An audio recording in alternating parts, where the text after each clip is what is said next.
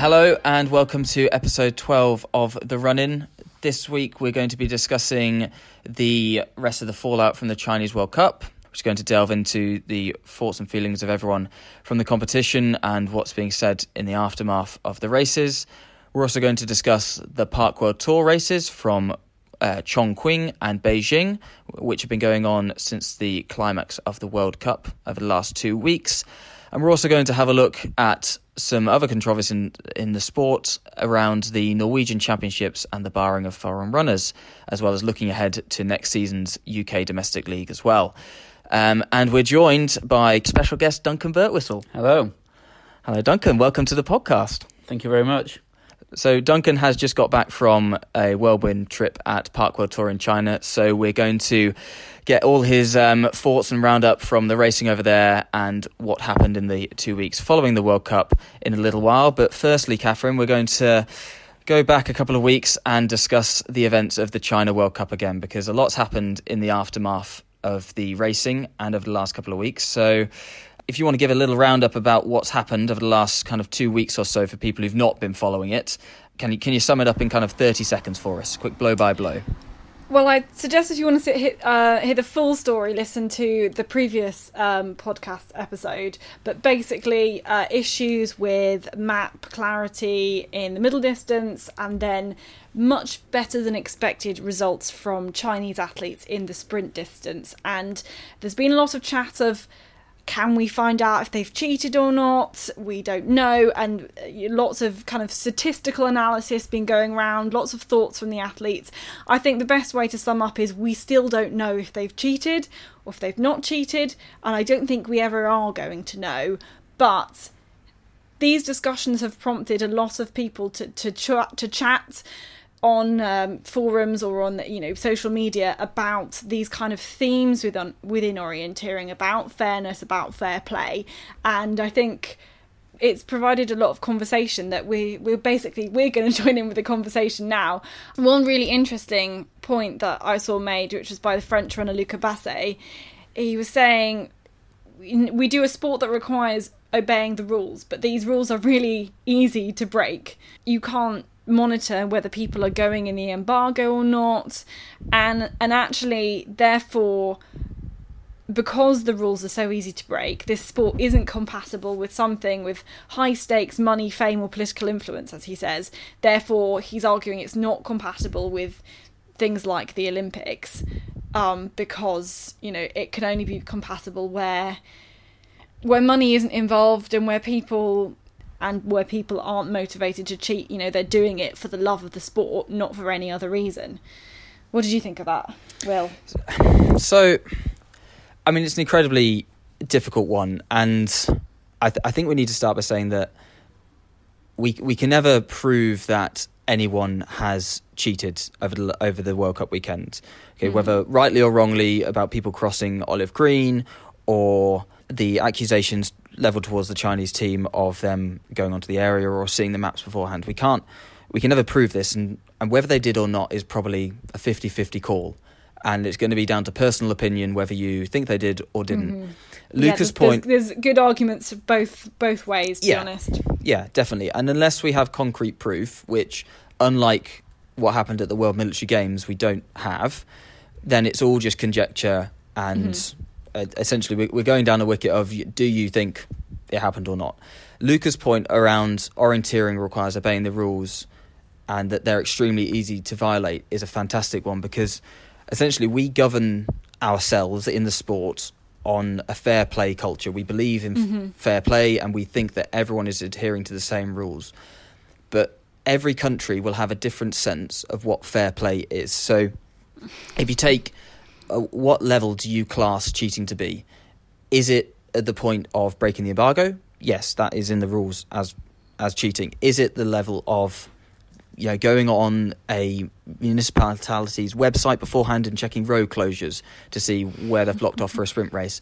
Yep. Possibly that that you you know you're delving into grey areas, and there's a lot of grey areas with orienteering that I think people don't want to discuss or talk about, and it's classed as you know good geeking before the event, but really. Mm it's very easy to break those rules and step over the line. You know, living on an area before it's embargoed when you know that it's one of the places that's likely to be chosen. That's a very fine line, and we rely on everyone agreeing to these rules in order to feel like we have a sense of fair play. When actually they're incredibly easy to violate. The amount of times Mm. that I imagine people have, and it's happened to me when I've gone into a quarantine early. Actually, I've had my phone in my pocket.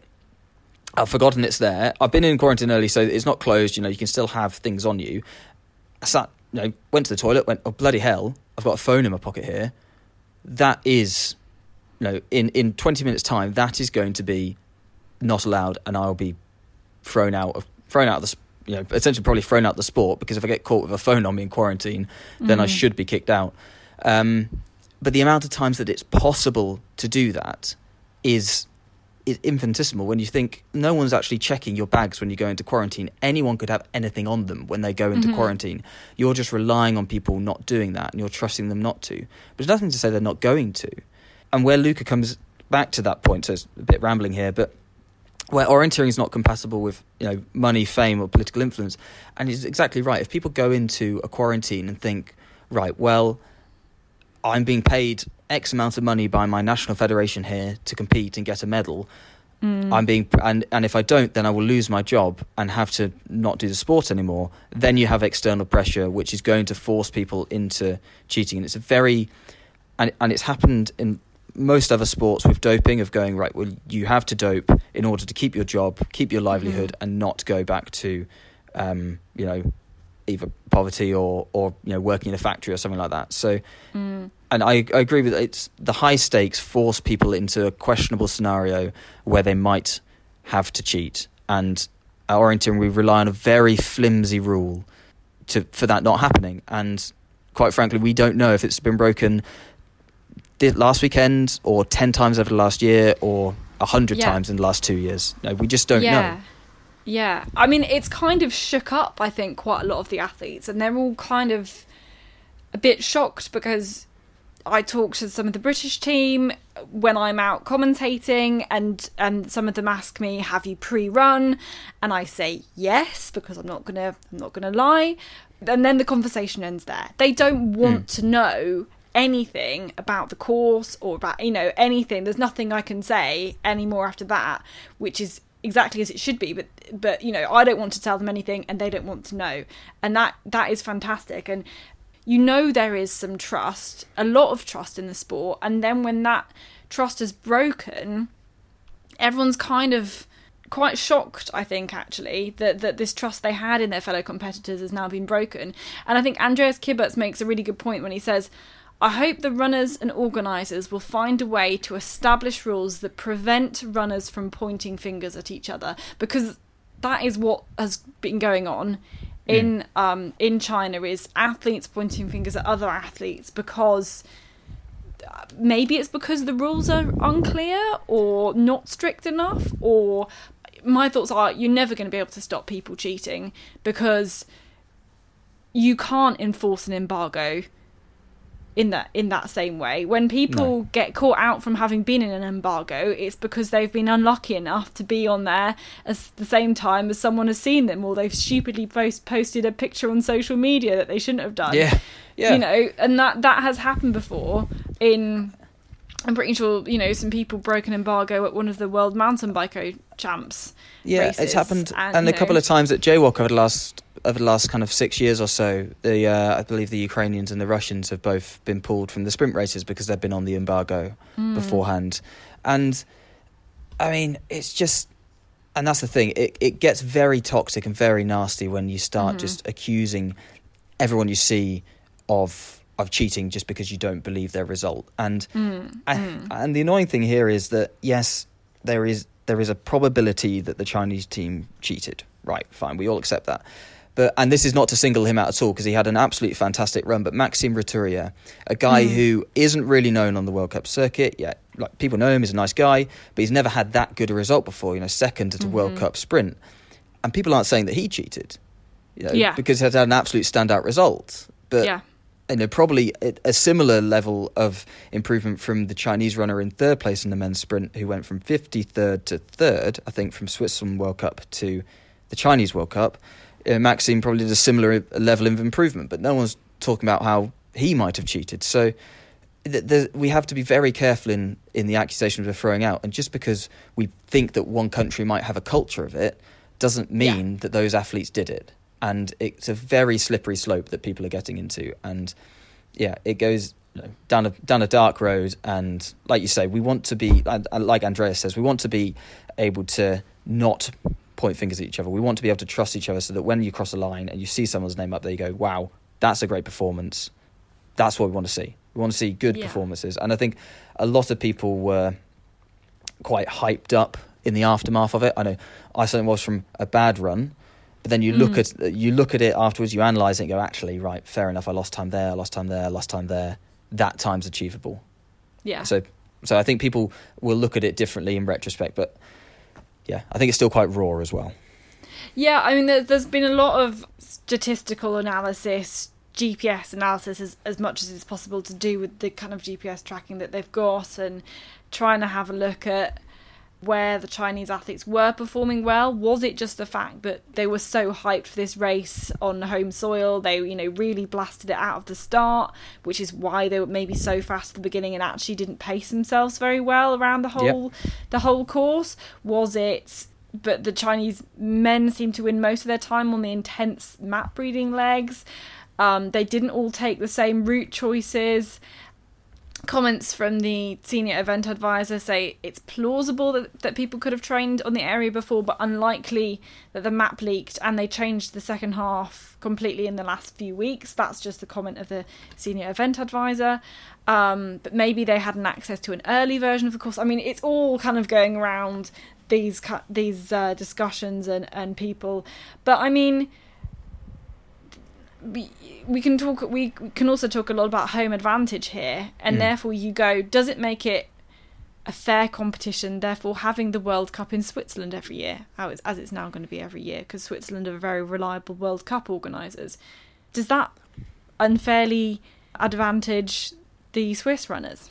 Yeah, and I, I, I mean, I personally would probably say yes. Just like whenever there's a World Cup in Scandinavia, it Yeah. it gives an advantage to the Scandinavians, and you can see when there's a Forest World Cup in Switzerland how different the placings were for for Scandinavian-based runners compared to those from outside of Scandinavia. So it's a lot more equal at the Swiss middle distance in September than the middle distance in Finland in June. So yeah, you've got those home advantages as well, and they're always going to exist. Like wherever you have a Mhm. World Cup, people will do training there, and especially the, the people who are representing the home nation will always, always try and peak at that race and have a good result because it's not often you get a World Cup final unless you're Switzerland and have it every year. it's not often you get a World Cup race in your in your home country. Like we haven't had one other than WOC in Britain since 2005. So Yeah, exactly. you know, obviously, if there was one here next year, we'd all be wanting to perform well there and do as well as we could.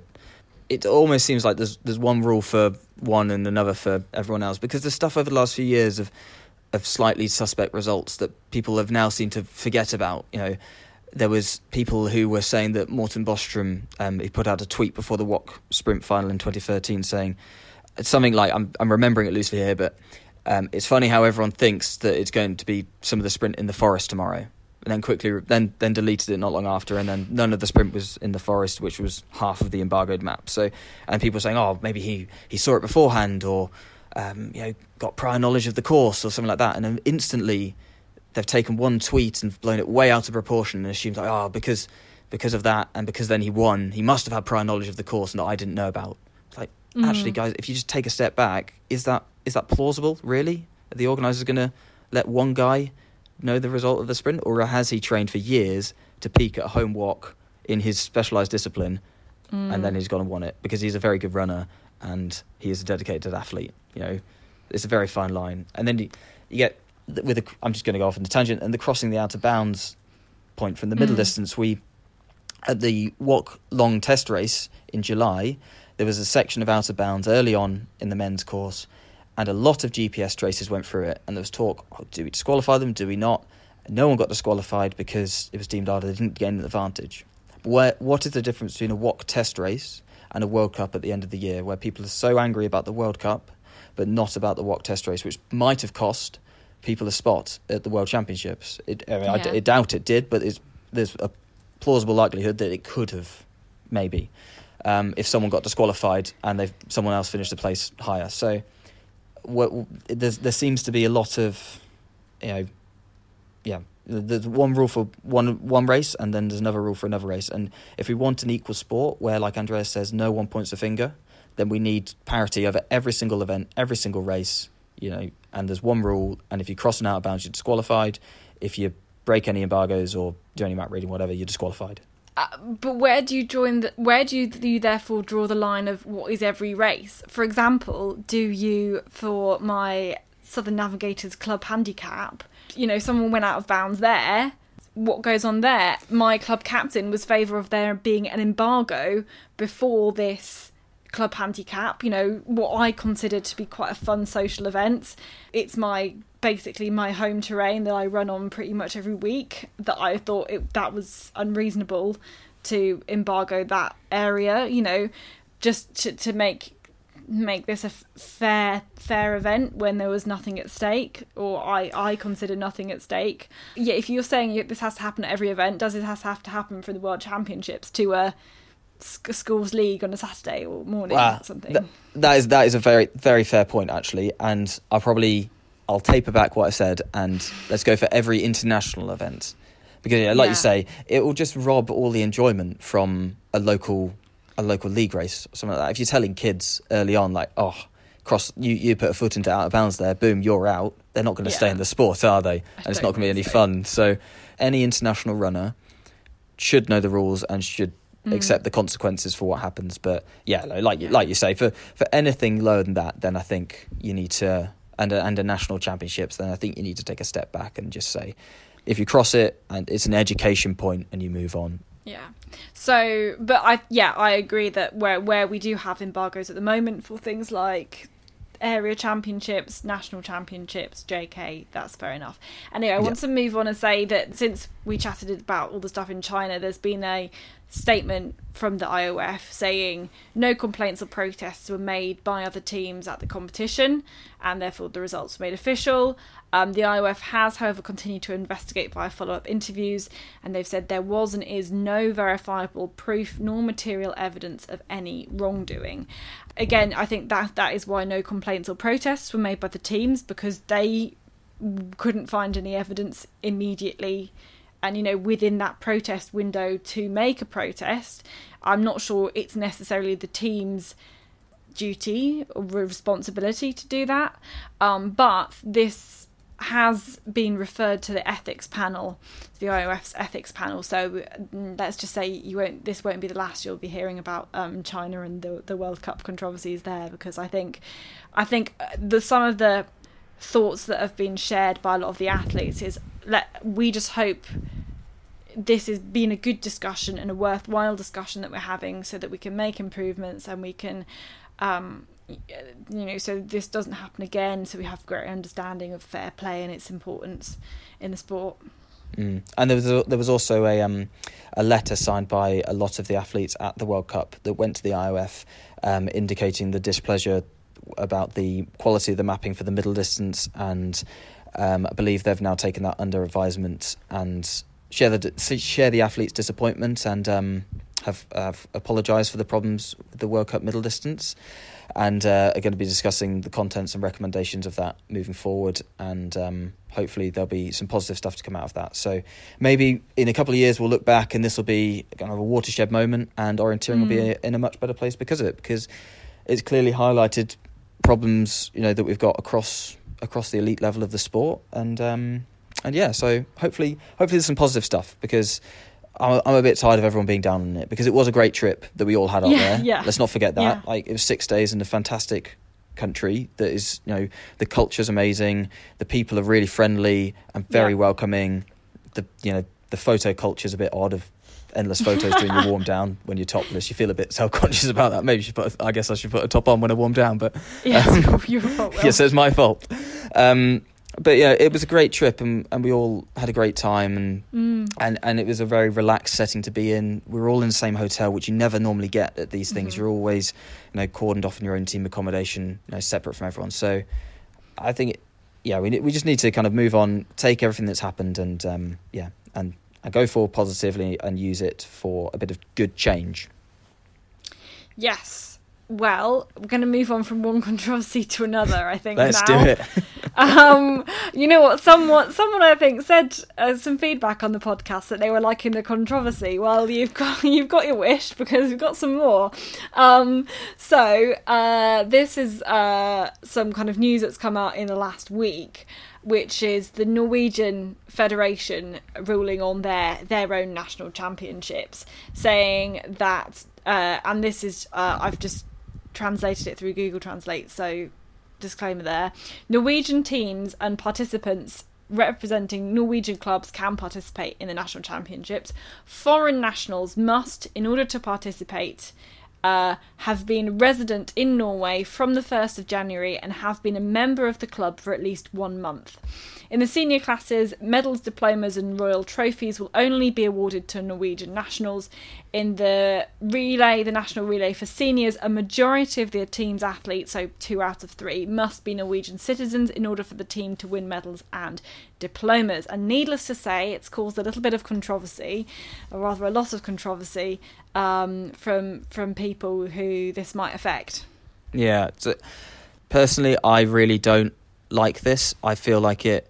There's a lot of foreign orienteers who give a lot to the Norwegian orienteering scene and who've lived there for a long time who aren't necessarily Norwegian citizens. Uh, a lot of very good orienteers as well. Mm. And this is automatically making clubs make very difficult decisions, which very awkward decisions, which could cause a lot of internal angst between people. And I'm speaking from my Yeah. own view here. This could be completely wrong, but this is what I'm going with. Just simply based on someone's nationality, whereas they've lived in that country, contributed to that country's you know economy, taxes, society, the the club's environment, with training, uh, putting on races, all of that kind of stuff. Yet they're not allowed to compete, particularly in a relay team, with other members of their club who they train with day in day out at, and race with at normal competitions, other than other than Norwegian nationals. So I, I think it's just oh, it's cutting off your nose to spite your face. I don't understand why foreign nationals shouldn't be allowed to compete if they. I mean, a lot of them might feel as if they are Norwegian now. They've lived there for so long, and so why shouldn't Mm. they be allowed to to compete in it? Emil Wingstedt, for instance, is a Swedish national, but lives in Halden and has for years. But he Mm. now, unless he has Norwegian citizenship, won't be allowed to win a Norwegian championship medal, and that just seems wrong to me.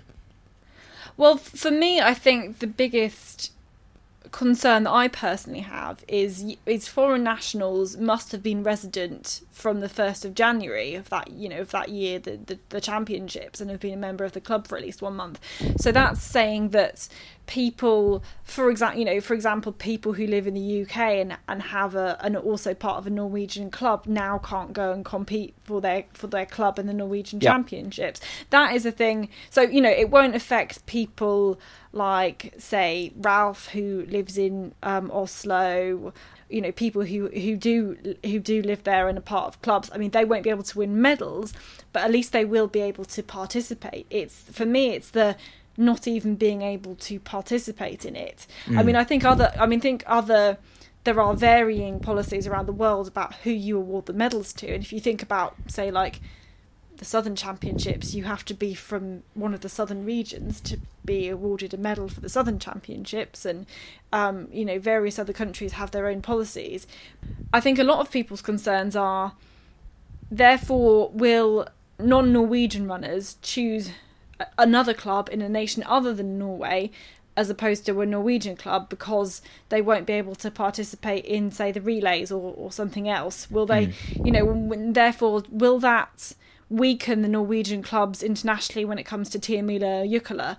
Because at the moment, you know, there's no restrictions on who they can have. They just need to be a member of the club. They don't, you know, there, there aren't any na- national restrictions in terms of Tiomila or Jukola. But we've got some juniors now, and they're thinking, oh, you know, I want to join a want to join a foreign club. Will this put them off joining a Norwegian club? Mm. and therefore you know if you and, if, and also if you're missing some of the top ones does that mean you're you haven't got a, you know a big group of elite runners running together will there stop therefore other foreign club runners motivating the Norwegians in that club to to run better so yeah it was I'm a bit confused Mm. to be honest Yeah, and they're not they're kind of not the first country to do it. Sweden did something I guess not not similar, not and so explicitly, but you um, a couple of years ago, I think they said that you had if you had competed in another nation's national championships already in that year, then you weren't eligible to compete in the Swedish championships and win that um, mm. later on in the year. Which is, I guess, it's, there's a difference between, like you say, there's a difference between competing and winning medals. Mm. But mm. it's it's a very so. I think I'll use the example of Emil again. I remember him putting a tweet out at the time saying, "Well, I'm I live in Norway. I I've lived here for so many years. I've I am Swedish, but I will race in the Norwegian Championships because my club, one, they kind of they pay me to do that, or mm. they will pay for my entries, so I will mm. go and do it and represent them because I they give so much to me. Therefore, I will represent them at the national championships. So, but then I can't go and do the uh, the events that I've grown up doing and the the stuff that I strive to win as a junior, which has so much importance to people. Because when you're growing up, what do you want to be? You want to win a national title. You want to be the British champion. You want to be the Swedish champion. You know, yes, people think of world championships as well, but you always want to win your national championships. That doesn't go away. So it just, yeah, it just doesn't they sit right. And, and like you say, people, hopefully it doesn't discourage people, but yeah, I, I, yeah, I just, I just really don't like it. And maybe maybe there's a different feeling in Norway, but from what I've seen, then most people don't seem to like the decision. So I do wonder how they came to it as well. You know, what mm. section of the Norwegian Federation made this choice and, and why did they make it? They might have good reasons for making it, but I can't really see any personally. Other than the promotion of Norwegian people, if, say, a club is fully um, using foreign runners in the first relay team to win the Norwegian Relay Championships, maybe they want to make sure Norwegian runners are getting a chance to be in that team uh, for representation but be, purposes. I mean, but other than that, you know. To be honest, it's in Norway.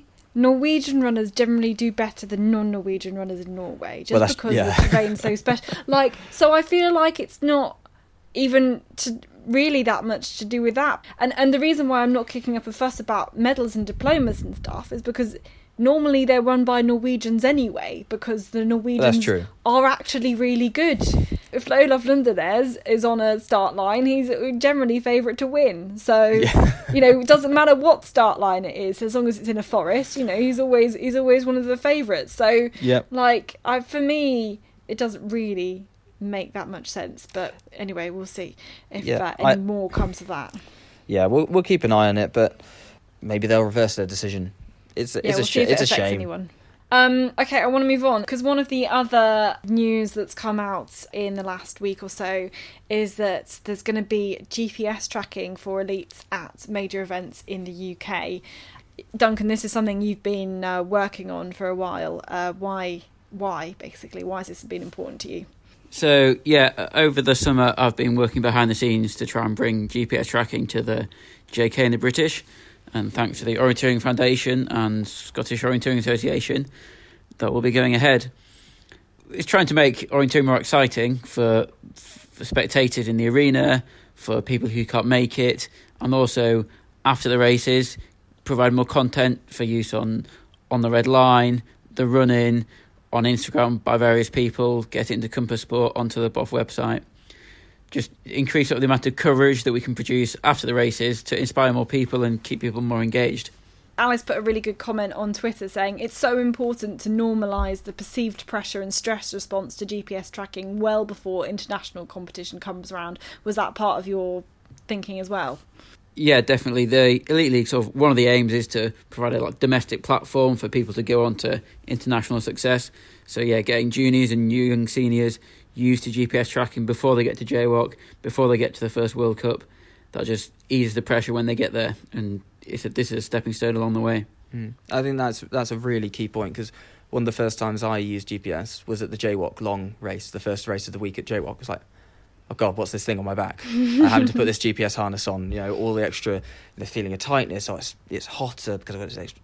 You know, subconsciously I'm going, oh, they've got this extra layer on there. It's going to be hotter. All of these tiny little things which become insignificant when you get used to them, you're thinking about at one of the highest pressure situations of your junior career.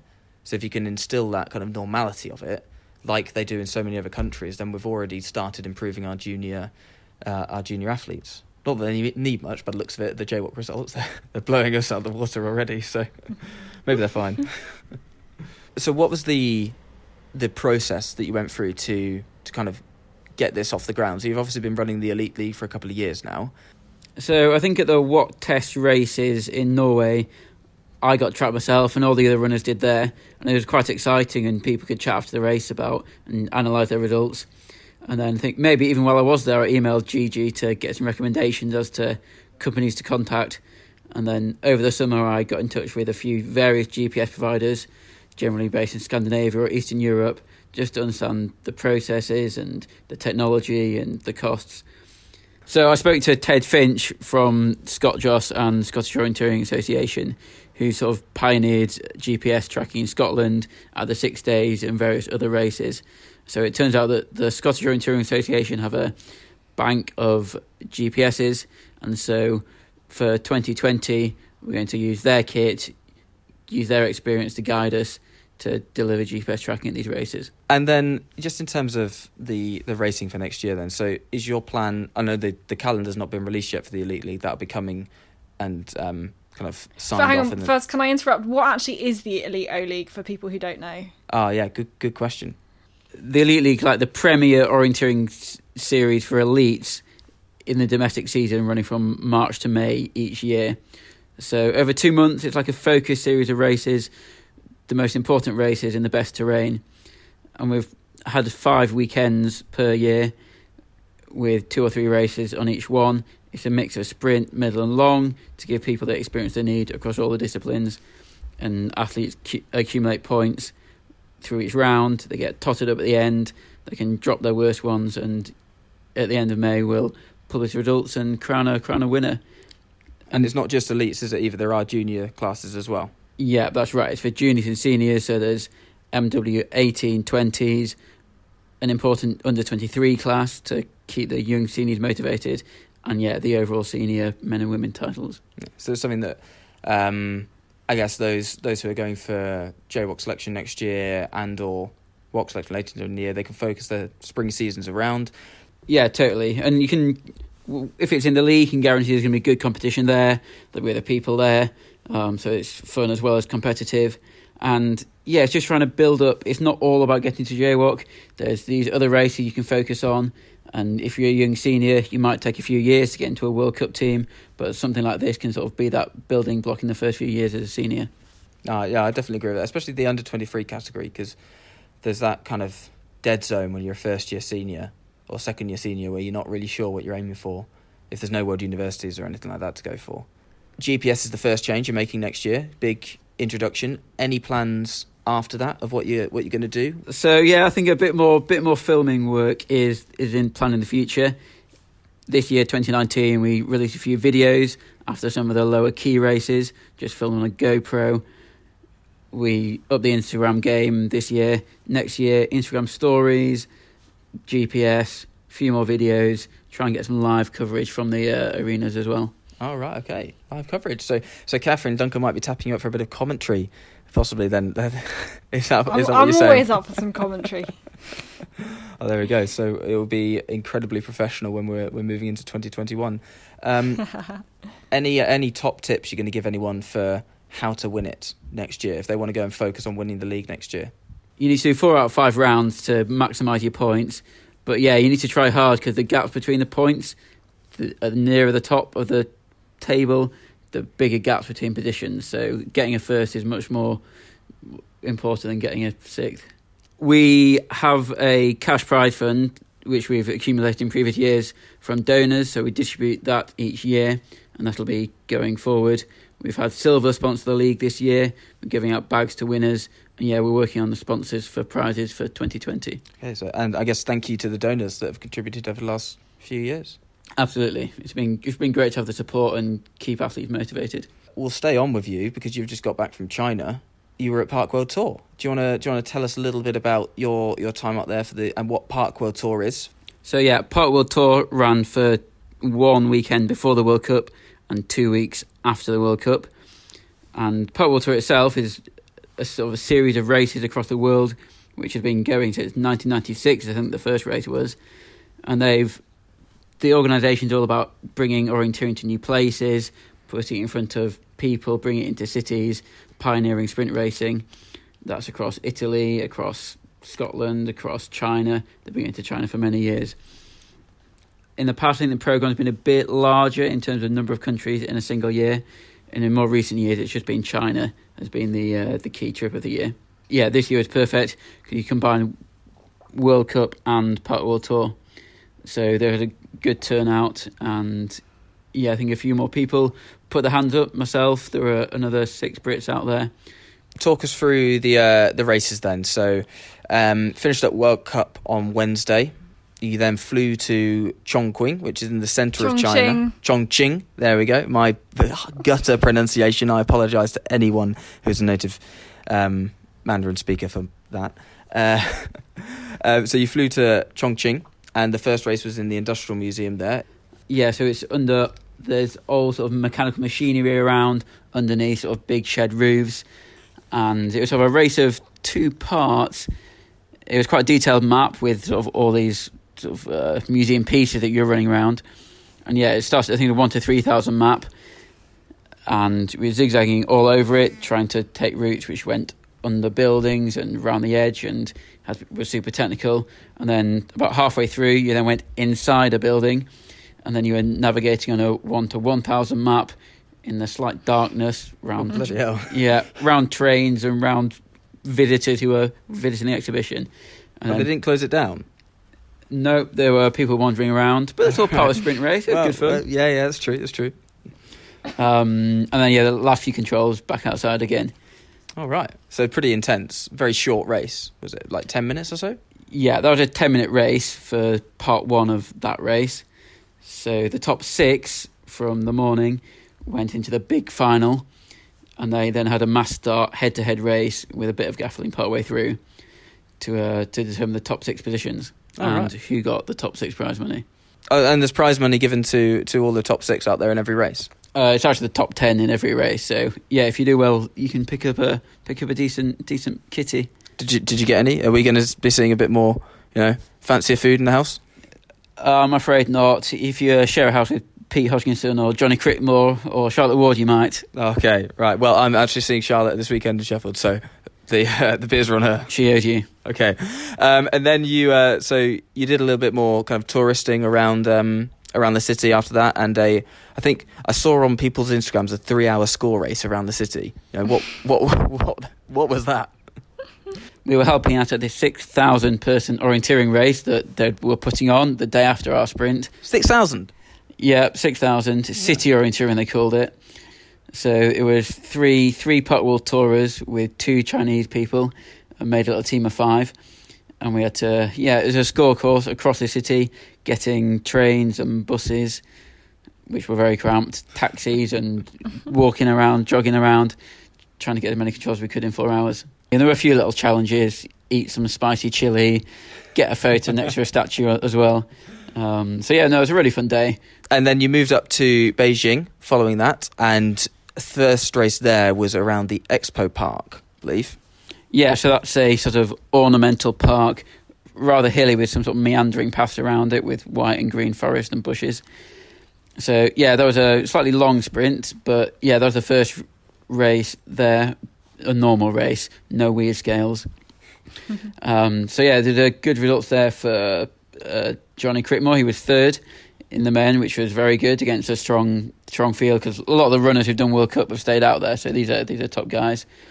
Um, Peter Hodgkinson th- sixth, and then in the women's, uh, Charlotte Ward was seventh. So yeah, a strong result from her.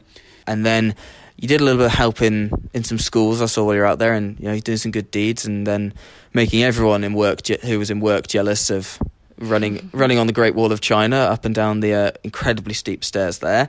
And once you'd finished, you know, having your fun and and not doing anything very very tough, um, you was back into the racing. So that was at the uh, the Beijing Rose Garden. Sound, I mean, it almost sounds like we're doing a travel expo for uh, for Beijing and trying to sell it. We should be sponsored by them. Um, so what was the uh, the Rose Garden like? I would recommend Beijing. Uh, yeah, the Rose Garden was a flat part, which was nice. Um, there were some spiky roses if you uh, got too close but yeah, it was um, there was some white forest and some yellow open and some sort of uh, little pagodas and fences to get around. So yeah, it was, but largely largely park and largely open and very fast. you could often go straight um, through the white woodland and just sort of meander a little bit to keep keep on course. You weren't crossing any olive green, were you? Uh, no, I checked my map and went round it. Okay, good. And Jonathan Crickmore was third for the uh, for the sorry second in that one for the uh, for the Brits, and Charlotte Ward sixth, the best British lady there.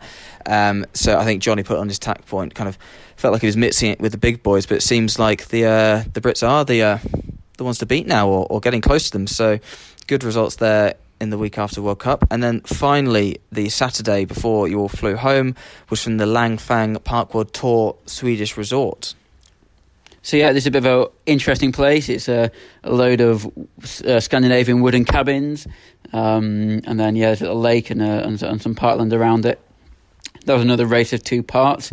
The first part being a score for about six minutes, followed by the rest of the sprint race.